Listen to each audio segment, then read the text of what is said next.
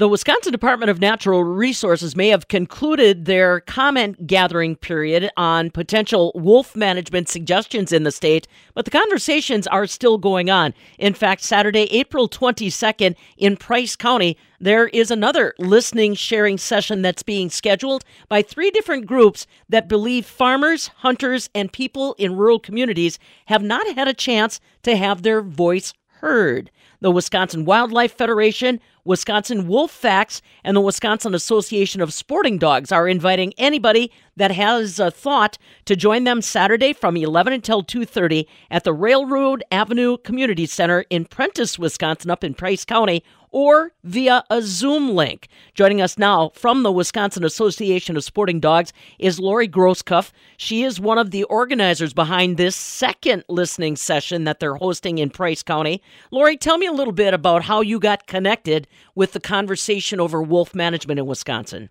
Well, I've lived in wolf country with wolves as my neighbors, and I've lived in this uh, northern Lincoln County for 27 years and I also work in an agriculture related job, so I come in contact with people who have been been uh, exposed to wolves, and I feel very strongly that um, the wolves impact our rural communities quite heavily in negative ways, and that we need to be heard. Now, we all respect the wolf as an important part of our ecological cycle, but tell me a little bit from your personal experience or those of others about the wolf pressure that you've seen maybe when it started to change? Give me a little perspective on what it's like to live in Price County. Well, I I live in Lincoln County actually, and I first saw wolves in the late '80s in uh, town of Ormsby, uh, Ormsby Road rather in Langlade County, and so they've been around for quite a while. And again, they are an iconic species and a really beautiful animal but on the other hand, they do not interact well with humans, and they also have uh, been detrimental to the deer herd in areas where they've been numerous. And they've also been engaged in a lot of conflicts with farmers, and that is a very devastating experience when you have animals taken by wolves. Yeah, explain that a little bit more, Lori, because sometimes I believe people misunderstand a farmer that is seeing their livestock being attacked by a wolf is literally powerless. That can be that can be devastating to the farmer from an emotional standpoint. Well, while the farmer, the wolves are on the endangered species list, that's true. It's only if the wolf is in the uh, act of attacking a person that you can do anything. However, it's very infrequent that you actually see wolves interacting with either humans or livestock. These things happen in the middle of the night. Um, they happen despite the farmer's best attempts to keep their animals safe. And you know, when you have animals out on pasture, when there's vulnerable animals such as cows in the process of calving outside and things like that, as well as sheep, um, these things happen. They also leave kind of a lasting impression on the livestock that's out in the open. I mean, I've had farmers say that uh, animals just get so nervous because they know that there is a wolf in its presence. They know when there's animals around, when when the wolves are around. That's certainly true, and they become uh, they can become very aggressive at that point and hard to handle. Um, and I would say, you know, unlike cows and, and sheep that probably forget what happened when the wolves move away. A human being, these experiences are really imprinted in your brain. It's something you never forget. In some cases, it's one of the most traumatic things that people have been through. So that's one of the things that's um, not really recognized very much by the Wisconsin DNR in their new management plan. Now, let's talk about that management plan. It has been out for public con- consumption for a while. A big listening session uh, that gathered uh, really opinions and thoughts and suggestions across the gamut. And that's one of the reasons why, Lori, you and the Wisconsin Wolf Facts, the Wisconsin Wildlife Federation, Wisconsin Association of Sporting Dogs are coming together for this additional listening and sharing session on Saturday.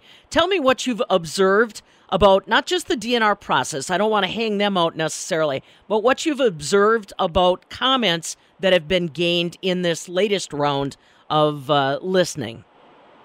Well, I served on the committee that developed this wolf management plan. I did represent a farm organization on that committee. And unfortunately, the number of uh, entities that were on that committee representing farms was only four out of 29. And wildlife um, hunting type organizations was only six out of 29. So we were very much outweighed by forces that were more in favor of wolf protectionism, continuing their complete con- protection and possibly quite a few of them advocating for continuing having them on the endangered species list, which wolves are not endangered. There's over 70,000 of them, almost 75,000 of them in North America. And so that's just a ridiculous idea. In Wisconsin, we have the second highest number of wolves in the lower 48. And yet we have a high human population, and that's one of the indications that you know humans and wolves don't mix very well. Humans and agri- or wolves and agriculture don't mix very well, and because of that, you want to try and keep them separate. Wild wild places are for wolves, not a highly human occupied state like Wisconsin. Right, right. Now, like we said, the, the dialogue has already been captured to a large extent by the DNR. What did you notice when you b- went back and reviewed some of those public comments? Uh, does it seem like people have a true understanding of the wolf population in Wisconsin? Uh, did agriculture step up and individually voice their thoughts? I would have liked to have seen more participation from agriculture, and yet, going through the comments, I did find a lot of comments from agriculture and a lot of facts that people have experienced. And I think that's a really good thing um, that rural people do want to voice their opinion and get involved. The DNR has now ended the public comment period, and they will be discussing the plan internally, um, hoping to get it done by October and submitted for finalization to the Natural Resources Board. We do hope that uh, national legislation in Congress, which has been introduced in the House of Representatives to delist wolves, will go somewhere, and all of the Wisconsin Republican um, House of Representative members have signed on to this legislation. So we're hopeful that delisting through Congress goes because that's the fastest way to get them delisted. Right, brought up again by Representative Tom Tiffany. Lori Grosskopf is along with us from the Wisconsin Association of Sporting Dogs. Now, Saturday, April 22nd, they are going to have another listening sharing session from 11 until 2.30 up in Price County in Prentice, Wisconsin. Tell me a little bit about what you expect there, Lori. How can people interact or still add their comments, although, like you said, the DNR has closed theirs? Well, for the one we had in Solon Springs, we had a really good turnout. And that um, transcript, we did record that and send it to the DNR, and the transcript became part of the official public comments.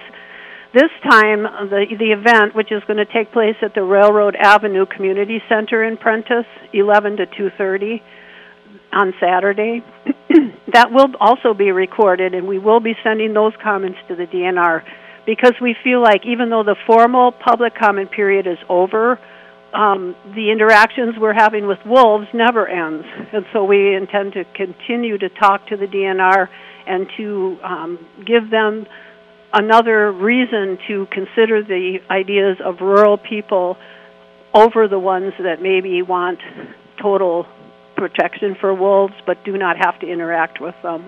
Right, right.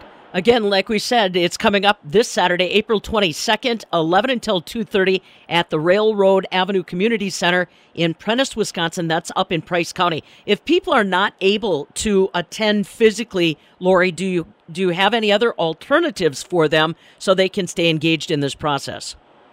We do have a Zoom hookup, and they would have to email me to get that, and I would send it out to them. And uh, my email is Harrison, H A R R I S O N, Hounds, H O U N D S, that's plural, all one word, at hotmail.com. And I'd be glad to forward the Zoom address to them so they could attend by Zoom. Excellent. We will forward that as well. Again, Lori Grosskopf from the Wisconsin Association of Sporting Dogs joining us. That group, along with the Wisconsin Wildlife Federation and Wisconsin Wolf Facts, inviting your comments on Saturday, April 22nd from 11 until 2.30 at the Railroad Avenue Community Center in Prentice, Wisconsin, up in Price County, or via the Zoom link that she's offering. We've got details posted at MidwestFarmReport.com.